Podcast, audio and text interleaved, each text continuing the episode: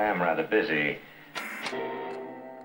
One night after a recording session, Brother Marquis was in his hotel room flipping through TV channels. On HBO at that time, they were always playing the movie Full Metal Jacket. What is your major malfunction, numbnuts? That's Stanley Kubrick's movie about the Vietnam War. And there's an infamous scene in that movie where two American soldiers are hanging out in a busy street. They're approached by a Vietnamese sex worker, while Nancy Sinatra's These Boots Are Made for Walking plays in the background. Okay, $10 each. What do we get for $10? Everything you want. Everything? Everything. And what did you get? I always thought that was funny. What did you get for ten dollars? Anything you want. Oh, me so horny. So horny. You keep lying. Me love you long time. That was just the most memorable part of that movie, and it stuck with me. And you know, I would get the groupies in the room and be like, "Yeah, me so horny. Yeah, yeah." Marquis knew that this was the kind of catchphrase that gets stuck in your head like superglue. And for better or worse, it was absolutely on brand for the Two Live crew. So it clicked. This was going to make the perfect sample.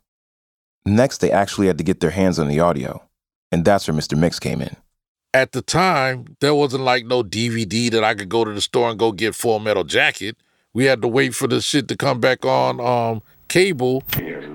I was laying around waiting, hoping that this movie would come back on for it to be recorded to VCR, for me to be able to even get the footage for the situation. It got recorded. I took the VCR down to the studio and recorded the stuff off of the line out to the VCR to run it into my machine. Sampled all her parts and this, that, and the other. Me so horny. Me so horny.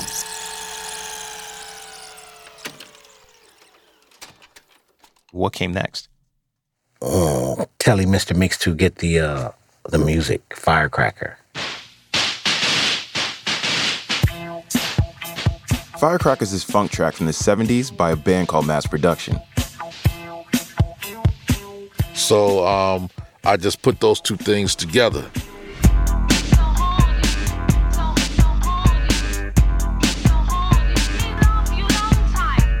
The record was already a hit before the first verse was said. Yeah, I remember when he let me hear it on cassette. I was like, yeah, that's it. So I put the lyrics to it and voila. Sitting at home with my dick on hard. So I got the black book for a freak to call. Picked up the telephone, then dialed the seven digits. Said, Yo, this Marquis, baby. Are you down Marky arrived at house, knocked on the door, not having no idea what the night had in store. Uh, not having no idea what the night had in store. Oh shit, I almost forgot. Not having no idea what the night had in store. yeah, but those are some of the lyrics. yeah, those are some of the lyrics.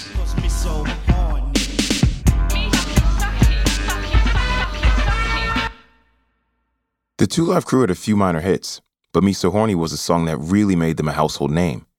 It became a late 80s party anthem, the kind of song that fills a dance floor and gets stuck in your head. It was on the Billboard charts for over 30 weeks, and by the end of 1989, the band had sold over 500,000 copies. But if you have a big song, you also have the spotlight.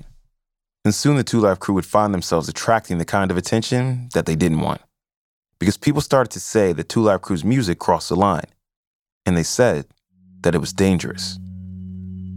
And songs like Me So Horny would end up putting the Two Live Crew on the radar of one of Florida's most notorious sheriffs. I'm Brandon Jenkins, and on this episode of Mogul, the backlash begins.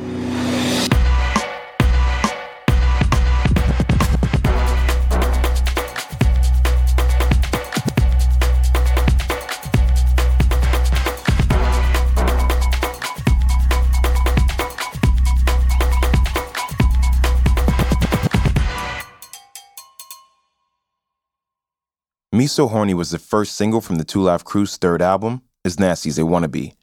It was a release that took everything they'd done in their last two albums and turbocharged it. This album was gonna be freakier and dirtier and raunchier than anything anyone had ever heard before. What was the concept behind Nasty as You Wanna Be? I just wanted to be nasty as I wanna be.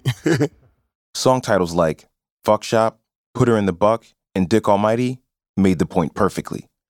This was an album all about sex. Dick so powerful, she kneel and pray, awaiting her time, hoping soon to slay that dick. the concept was, again, you know, just expanding on what we did. I mean, it was about pushing the envelope.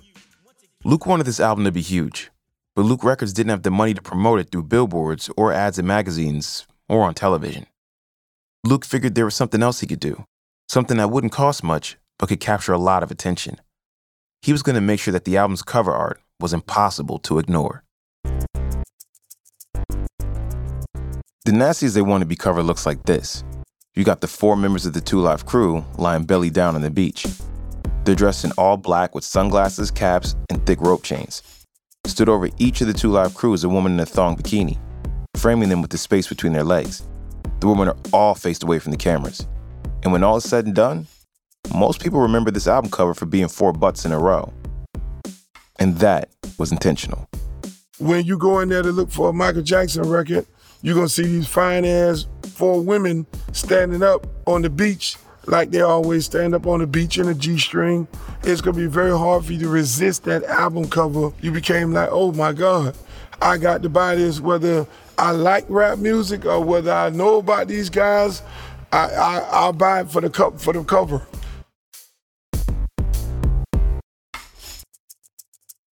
Rick Ross bought his copy of As Nasty as They Wanna Be when he was 14, long before he became a platinum selling rapper. And he still remembers the cover art clearly. when I saw the artwork in the cover, if the vinyl wasn't in there, I wouldn't even been upset the first time. I would have bought it just for the artwork. And right now, I want to go get the cover reprinted as I'm sitting here thinking and put it in a frame because that was legendary. And to me, of course, the women were beautiful. Of course, of course, the rope chains was dope. Of course, but to me, man, they was representing Miami, man. They was laying on the beach. Like, yo, we at home. This is where we live. This is us 24-7. And that's what I took from it. Damn, man, we from the crib. It's the crib. This my so if you didn't know then, oh man, this is special. This is beautiful. Luke helped paint that picture without even saying it. The combination of a catchy song and an iconic cover paid off. Nasty as They Wanna Be went platinum. And the Two Live Crew became the first Southern rap group to achieve that status. And with all this newfound fame and attention, life started to change for the members of the Two Live Crew. Successful records can change lives, make the quality of your life better. You know, well, back then, you know, the clothes and money uh, had a little jewelry around your neck, you know, and in Fresh Town, a lot of beautiful women, a lot of shit going on. You know, hey, changes things. By the early 90s, the Two Live Crew started to get so well known that people who'd never heard their music knew who they were. The four dudes with endless rhymes about dicks were prime time. And that was clear when Chris Rock parodied Luke in an SNL skit.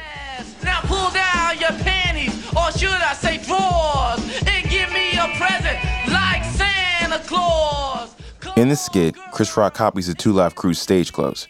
He's got a bandana tied around his head, thick rope chains around his neck, and a varsity jacket with leather sleeves. It was like Luke and the Two Live Crew had become a Halloween costume, a meme before there were memes. And to top it all off, they even spawned a parody act. They called themselves the Two Live Jews, and they flipped Me So Horny into this.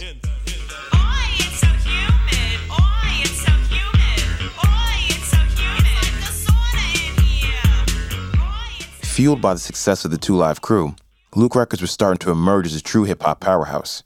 Luke signed acts like Poison Clan, MC Shy D, Disco Rick, and H Town. So you know that means I gotta play some Knock in the Boots. Uh, give me some good love.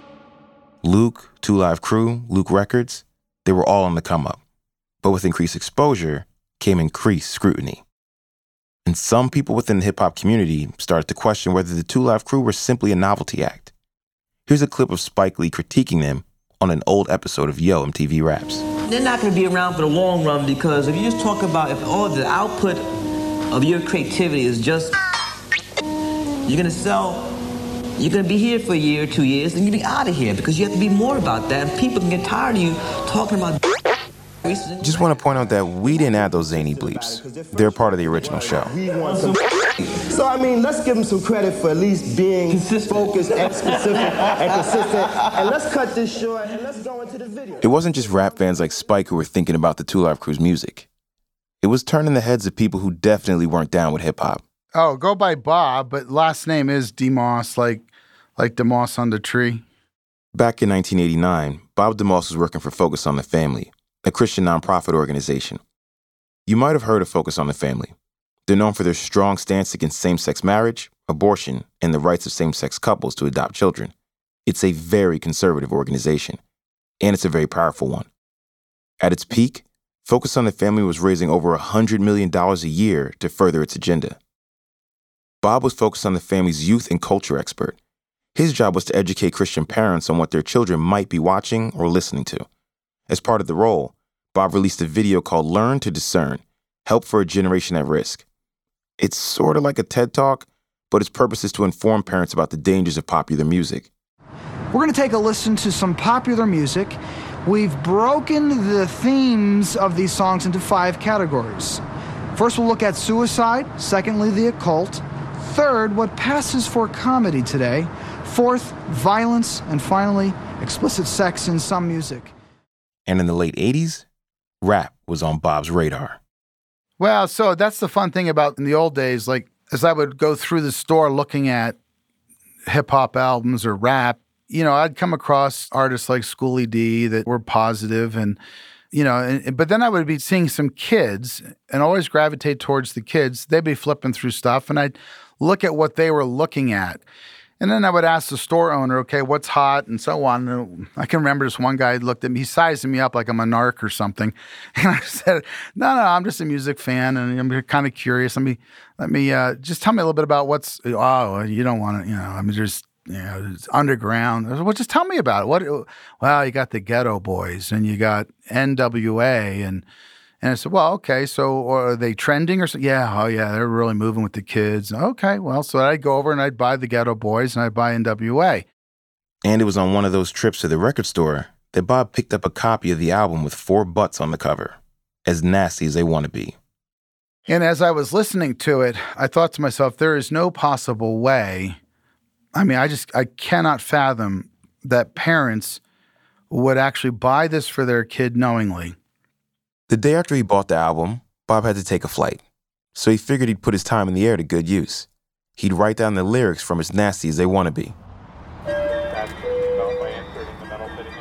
Sat down on, you know, sardine class. I'm sandwiched between two ladies, and I've got my my Sony Walkman, you know, with headphones and a yellow legal pad, and I'm transcribing the lyrics to Two Live Crew. And this lady's giving me this look. She's looking at my paper.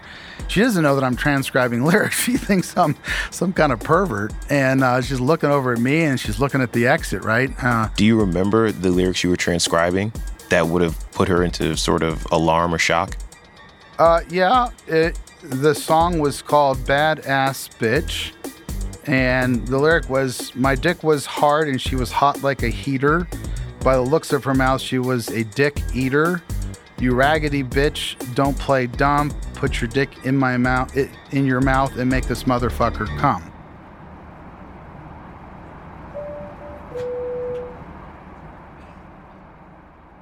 at that point i thought well i just you know in the interest of higher education i thought i would put together a lyrical analysis and fax it to the media and just say, this is what the album contains. Because this is one of those examples of uh, socially irresponsible uh, material. And so I found that just to listen to the record one time, there were 87 descriptions of oral sex. There are 117 explicit references to male and female genitalia. 226 uses of the word fuck.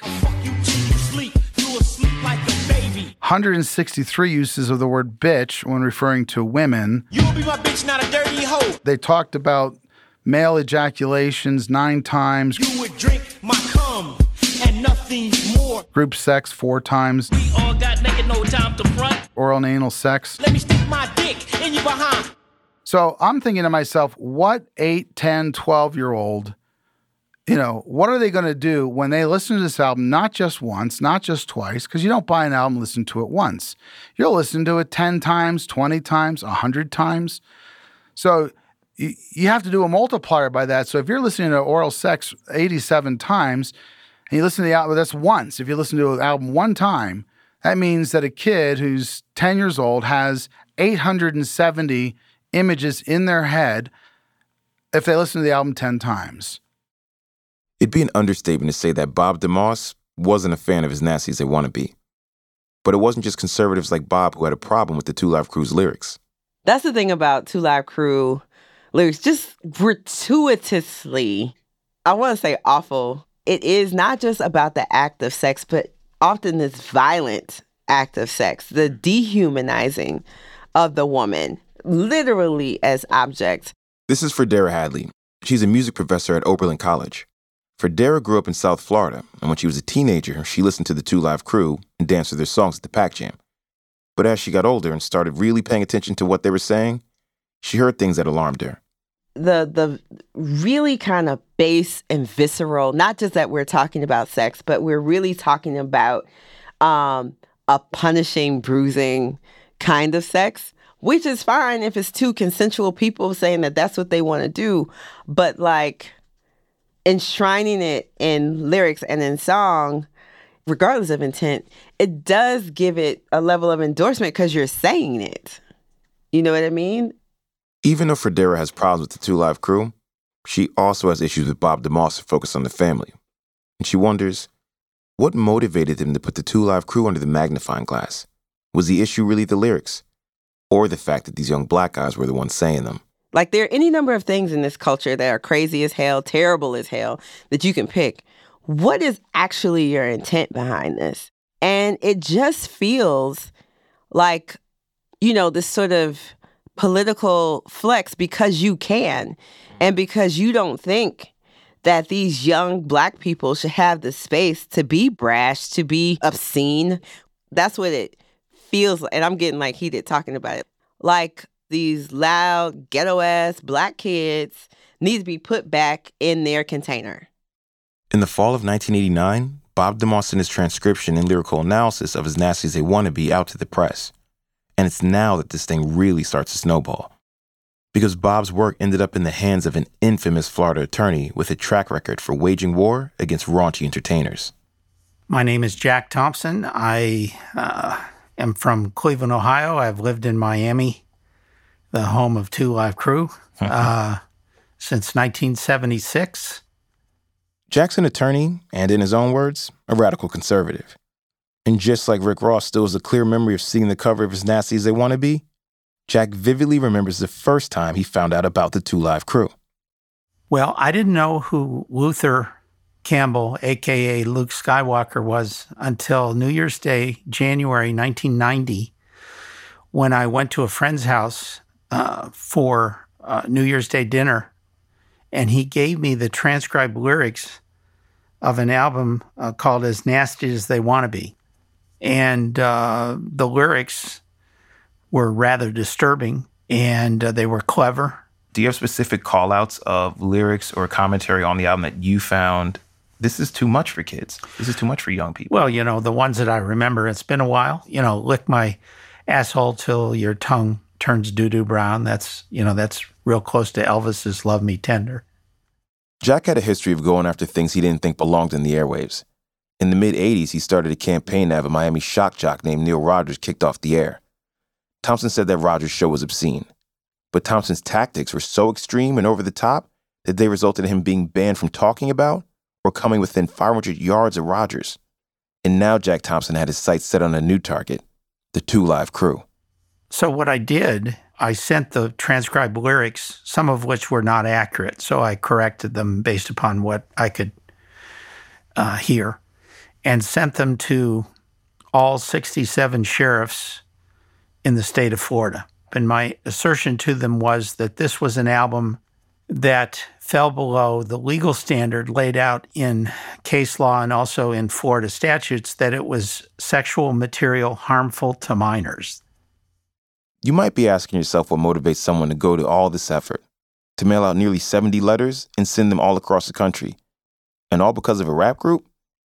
Well, the thing to know about Jack is that he sees himself as a sort of superhero.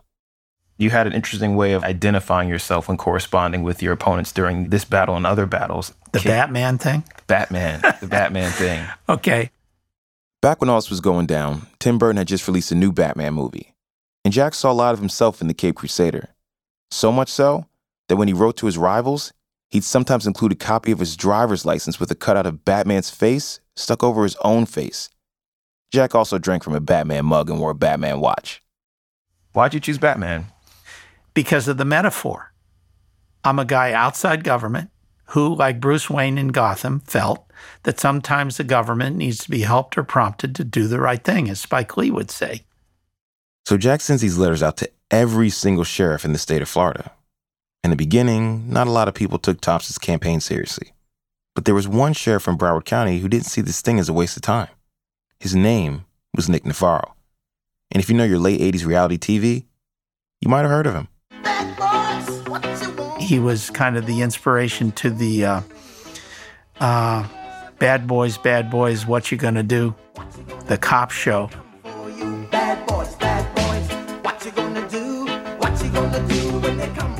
And a lot of those episodes, maybe all of them, were filmed in Fort Lauderdale. So he was known as Nick at Night because his goal seemed to be to get his face on TV anywhere, anytime. If you saw an early episode of Cops, chances are you saw Nick Navarro. Nick was the sheriff of Broward, a county to the north of Miami. He's got this shock of white hair and an intense stare. And when you watch him, you get the sense that he really likes arresting people. Everyone here goes to jail. Everyone here, book them all. Every one of you. And for his next big bust, Nick Navarro wanted to take down the Two Live crew. So Nick took Jack Thompson's transcriptions of the lyrics from his Nasty as They Wanna Be and presented them to a Broward County Circuit Court judge. The judge found the lyrics to be, quote, probably obscene. And that was enough for Nick. He dispatched his deputies and started seizing copies of the album from local record stores. Then it became a national story. The group Two Live Crew has wrapped itself in one of the biggest controversies since Elvis first started swaying his hit. The album Nasty as They Wanna Be is just too nasty for many communities. If anyone sells it and it is obscene, they'll go to jail. Simple as that.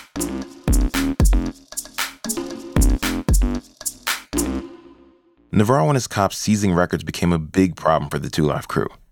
Because you can't make money if you can't sell records. And Nasty as They Wanna Be was the group's biggest hit yet. After working so hard to make it big and put Southern hip hop on the map, the group was suddenly faced with this new roadblock the law. Brother Marquis felt the Two Live crew were being called out now because the people who were listening to their new album looked very different to the crowds they first played to at the Pac Jam. As long as we were making this music, man, and it stayed in the black neighborhood, it was cool. Once it made me so horny, it started blowing up. The white kids start getting into it and start taking it home and losing their virginity over this shit. It became a problem. Once we were listening to it in our neighborhood, cool. Fuck y'all, do it. Kill yourself over there. Have sex till you die. Shit start getting into the suburbs. White kids start playing it, and and and, and parents are like, "What the fuck's this?" Fuck out of here. We can't have that. We can't have that. After the break, the battle over the Two Live Crew's music spills into the courtroom, and the group fights for their future.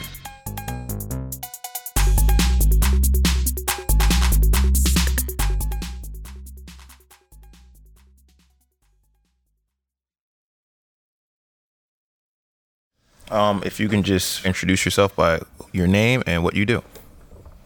I'm Bruce Rogow. I'm a lawyer here in Fort Lauderdale. I've been a lawyer for 55 years. I've represented doctors, lawyers, Indian chiefs, rich men, poor men, beggarmen, thieves uh, in civil and criminal matters. But Bruce had never represented a rap group before, until Luke Campbell came to him and asked if he'd take their case. Luke needed someone to find a way to stop Nick Navarro from seizing their records. And Bruce had a plan. We were going to file a lawsuit ourselves to declare that the record was not obscene. I saw this as an opportunity to take the initiative and have him be the plaintiff and sue the sheriff uh, because it was a sheriff that was going around trying to, to stop the sale of the records. It's a bold move, going on the offensive and taking on this big time sheriff. But the way Rogow saw it, the Two crew couldn't lose. See, up until this point, a lot of music had been labeled obscene by politicians and protesters. But no music had ever been declared legally obscene in the United States. And no musicians had ever been stopped from selling their music. As far as Rogow was concerned, this thing was a slam dunk. I thought this case was a winner no matter what, no matter where. I thought that there was no way this case could be lost. I thought we'd be fine. To win this case, Bruce had to prove in a court of law that As Nasty as They Want to Be is not obscene. To do that, he had to show that the album passed something called the Miller test. That's the legal standard that the Supreme Court uses to decide whether or not something can be labeled obscene. There's three parts to the Miller test. For something to be deemed obscene, it has to 1. appeal to the prurient interest, or in layman's terms, it has to make you horny. 2. It has to describe sex or excretory functions in a patently offensive way. So basically, it has to be gross. And 3. It has to have no literary, artistic, political, or scientific value. So it's just trash. If Rogow could prove that Nasty's They Want to Be passes the Miller test, he'd win the trial. On May 14, 1990, the time came for Bruce Rogow to make his case. There's old footage of Rogow and the crew on the steps outside the Broward County Courthouse in Fort Lauderdale. In front of them, a huddle of reporters gathered to ask questions. One asked Luke what kind of an impact Navarro's actions had had on the group. Yeah, well, we we we were supposed to do something for MTV at Daytona Beach, and they canceled. I mean, you know, it's, it is affecting the group and us, you know, to do a lot of things that we normally do. And then we are, you know, we are losing sales in record stores where record normally would be in there, and they people can't purchase it now. After they finish talking to reporters, the group turn and walk away. They're smiling and joking. They look relaxed, and they look confident. If they win, all their troubles will go away, and their album will be back on the shelf. But if they lost, if they'd lost, they'd be fucked. The music would be declared legally obscene in Broward County, so they wouldn't be able to sell it, and they wouldn't be able to perform it. And if Broward found it obscene, other places might follow suit. In short, if the ruling went against them, the Two Live crew could be finished. To stop that from happening, Bruce Rogow had to prove that the Two Live crew passed the Miller test. And he set about doing that by comparing as nasty as they want to be with other things that are readily available in Broward County.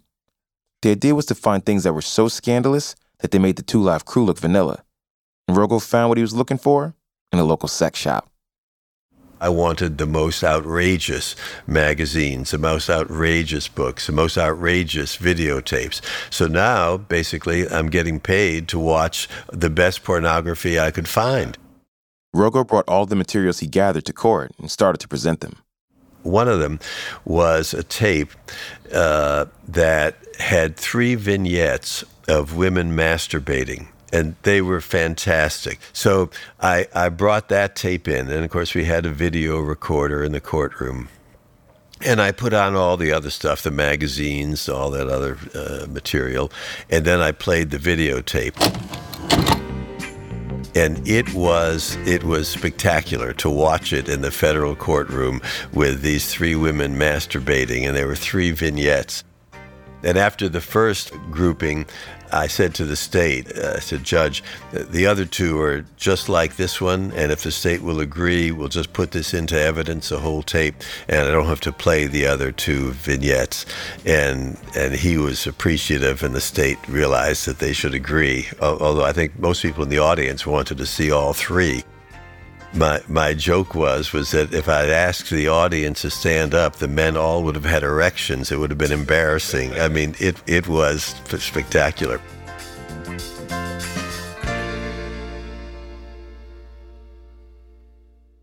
On the other side, the prosecution had to prove that the music was obscene, that it failed the Miller test, and the Two Live Crew's choice of words started to come under scrutiny.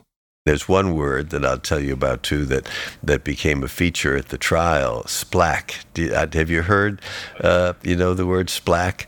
Well, what, what do you think splack means? Splack. Yeah, that was stupid. Splack is a word that Brother Marquis liked to use in a bunch of his rhymes. And I remember uh, saying, Well, what's splack? And he said, Well, he said, you know, splack is when you're hot and she's hot, and you're wet and she's wet, and you're together just going at it hard and hard. Splack, splack. Splack means to splack. I mean, you could splack a car, you could splack a girl. It means to get it done. Get it done. Whatever you're doing, yeah, I'm gonna splack that. I'm gonna splack that girl. I'm finna splack a car. Splack pack. Yeah, they splacking, splacking broads, splacking chicks, like smashing. And I thought it was kind of onomatopoetic. I thought it was just great. Oh, you hit each other. Bam, bam, bam, bam. Yeah.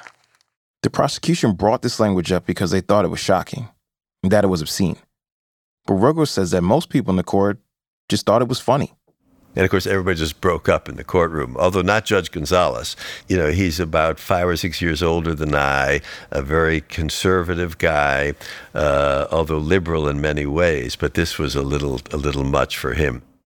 And that was bad news for Bruce Rogow and the Two Live crew. Because in this trial, there was no jury. The verdict would be decided by the judge, and the judge alone. So everything would come down to what Judge Gonzalez, a guy who was born in 1931, thought of the Two Live Crew's lyrics, what he thought of Splack, and what he thought of songs like Dick Almighty and Fuck Shop. On June 6th of 1990, Judge Gonzalez was ready to share his decision. Here's Jack Thompson. Well, I got a phone call, I think mid morning, from the court, and they said the judges got a ruling. Uh, come on up to Broward County if you want to to hear what it is. And this was, I mean, everybody was there. CNN was there um, in the courtroom. On outside the courtroom, all the major networks were there. It was a big deal. And it was a courtroom that was absolutely filled. We all got in the courtroom. The judge comes in.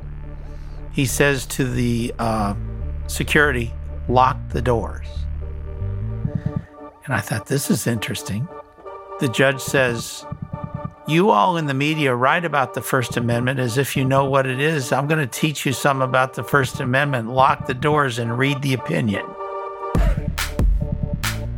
And then he passed out uh, copies of his decision. It was like 50 pages or so, where he went through Miller versus California and obscenity.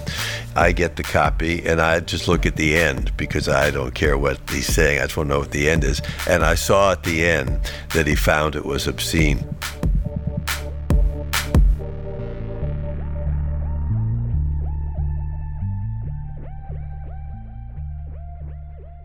Here's what Judge Gonzalez said about Two Live Crew's music It's an appeal to dirty thoughts and the loins, not to the intellect and the mind.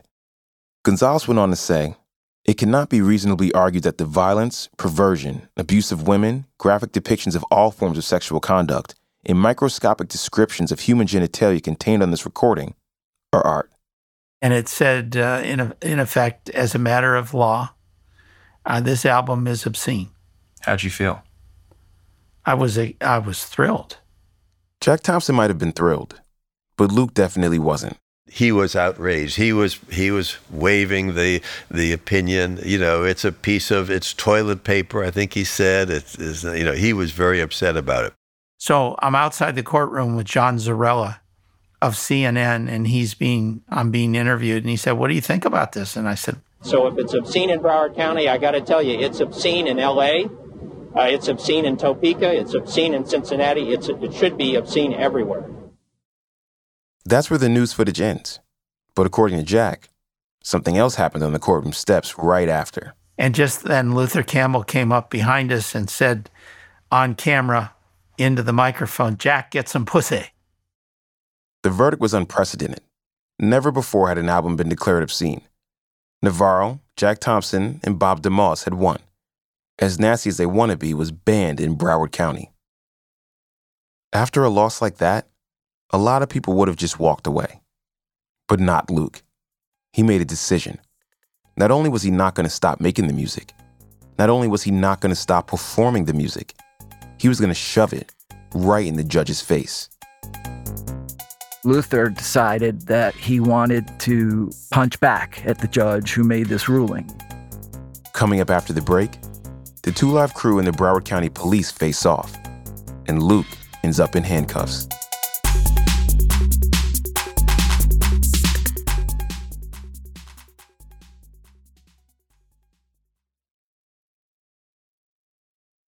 A lot of the story that we're um, trying to tell takes place basically in the late 80s and early 90s. Um, Ooh, at my prime. At my prime. I can remember that time very, very uh, vividly. This is Ira Wolf, aka Tony the Tiger.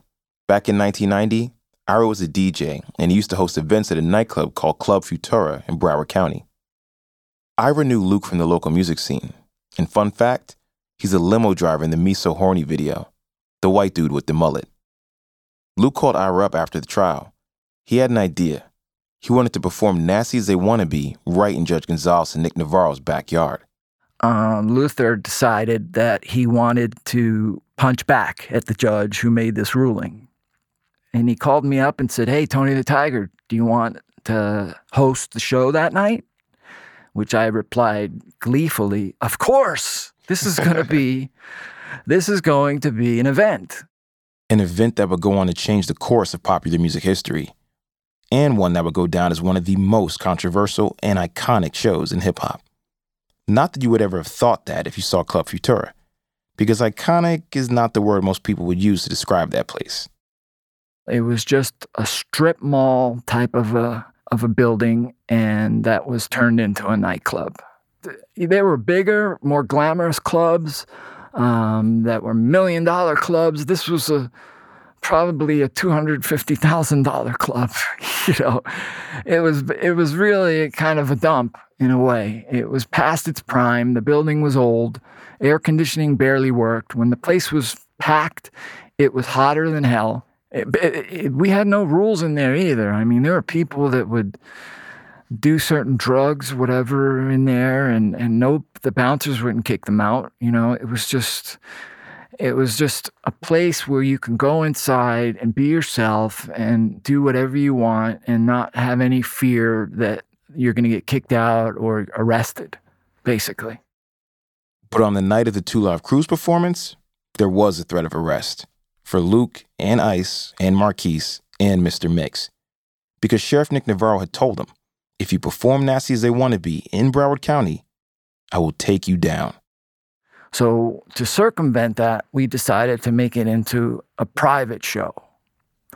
I guess kind of like a sex club type of thing, you know. Um, everyone that walked through the door had to sign a a paper saying that no matter what goes on here tonight, you will not be offended, and you will not, um, you know, press charges against the club in any sort of way. The hope was those pieces of paper would protect them from the local cops. And the cops? They were out in force that night, patrolling outside the club and watching as about 400 fans signed their waivers and went inside Club Futura to see the Two Live crew. And now we're back to the moment that started this season of Mogul, the night of June 10th, 1990, the night the Two Live crew performed live at Club Futura. Ira had a video camera with him, and he recorded the events that took place that night. So what you're going to hear now is audio from a wild stage show and the even crazier events that followed.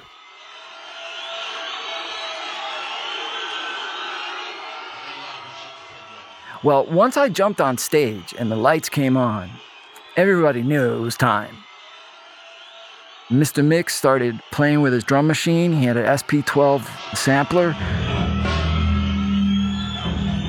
So he was getting ready for that. And the crowd just started screaming so loud that I could barely even hear myself what I was saying. They just wanted it to happen. It was two live crew, two live crew, two live crew. And whatever I said didn't shut them up. I had to scream over them. Ladies and gentlemen, from Miami, Florida, all the way to Broward County, for the first time anywhere, it's as nasty as they want to be, live at Club Futura. And bam! They jumped on stage and it was just mayhem. Mayhem, mayhem.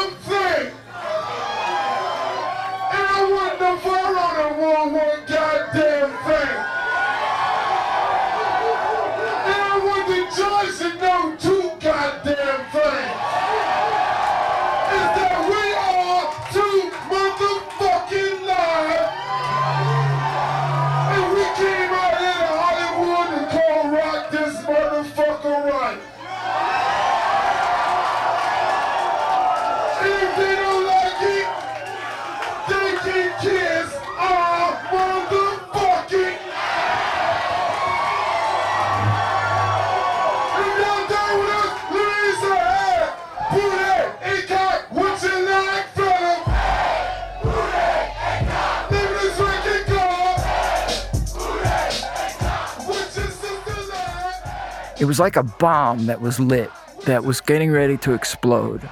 And these people were the bomb. They just wanted an explosion. And the explosion happened. They came out. The place was on fire, you know, you know, lit- not literally, but figuratively. I really didn't think the club was gonna hold up. I like said to I said to the producer, "Man, this place is gonna burn down tonight. It's gonna, the roof is gonna blow off of this this place." And it, it almost did. That's the feeling I got. I, I wasn't nervous, but I was just like, "Man, I, this club can't take this. This is crazy."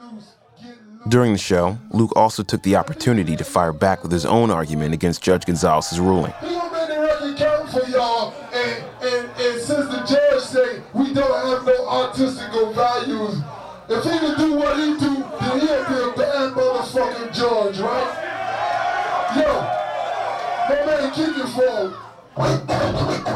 Luke wanted Mr. Mixx to showcase his artistry, so Mixx started cutting and scratching, faster and faster, working the crowd into a frenzy.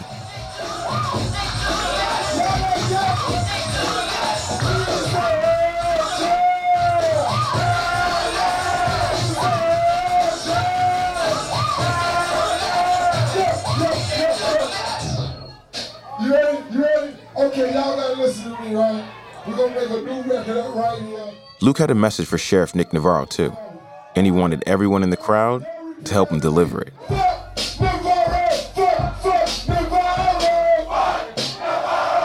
So everyone was throwing out there, fuck Navarro, fuck, fuck Navarro, fuck Navarro, fuck, fuck Navarro. Yo, yo, yo, hold on.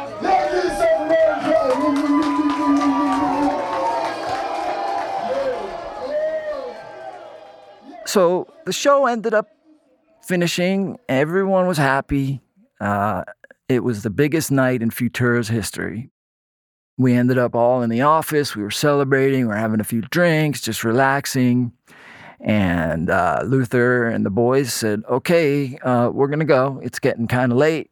Got something to do tomorrow. We have a show, so we're gonna be leaving."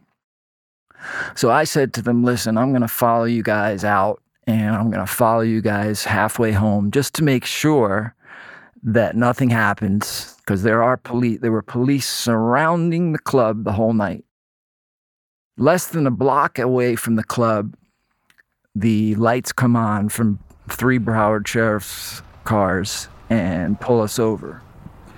And I'm in the car behind them. They jump out. Uh, I actually have this on tape because I kept the tape rolling. I had a portable cassette machine. We're looking at 3:30 here in Hollywood, Florida. Two live crew after a performance at Club Futura, apparently getting arrested. Luke in the back seat of a van, looking rather disheveled. If you had just driven by and saw them yank this guy out of the car, throw him up against the, the back of the police car, and spread his legs out, you would have assumed, oh, the guy is in a stolen car, or he had just robbed a bank, or did something terrible, uh, some major felony. Luke has handcuffs on him, being arrested for obscenity. Luther, do you feel like you did anything wrong? Not really. It's America. They said, uh, Luther Campbell, you're going to jail tonight. Had the. Did you violate the law? I guess so. That's why I'm getting arrested. You know, they didn't do anything, but, you know, why were they arrested? I don't know. They just played a gig at my club. Allen Jacobi and Bruce Rogow. So courteous.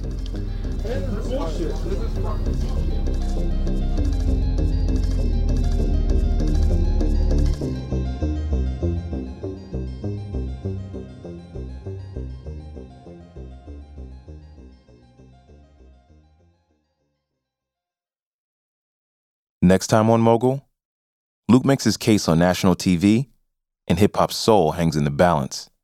This is representative of the black culture. It's not.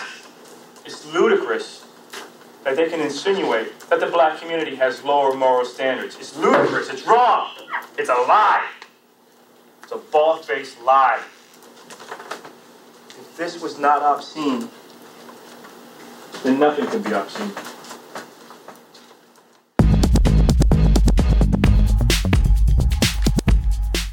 Can't wait for next week's episode to drop?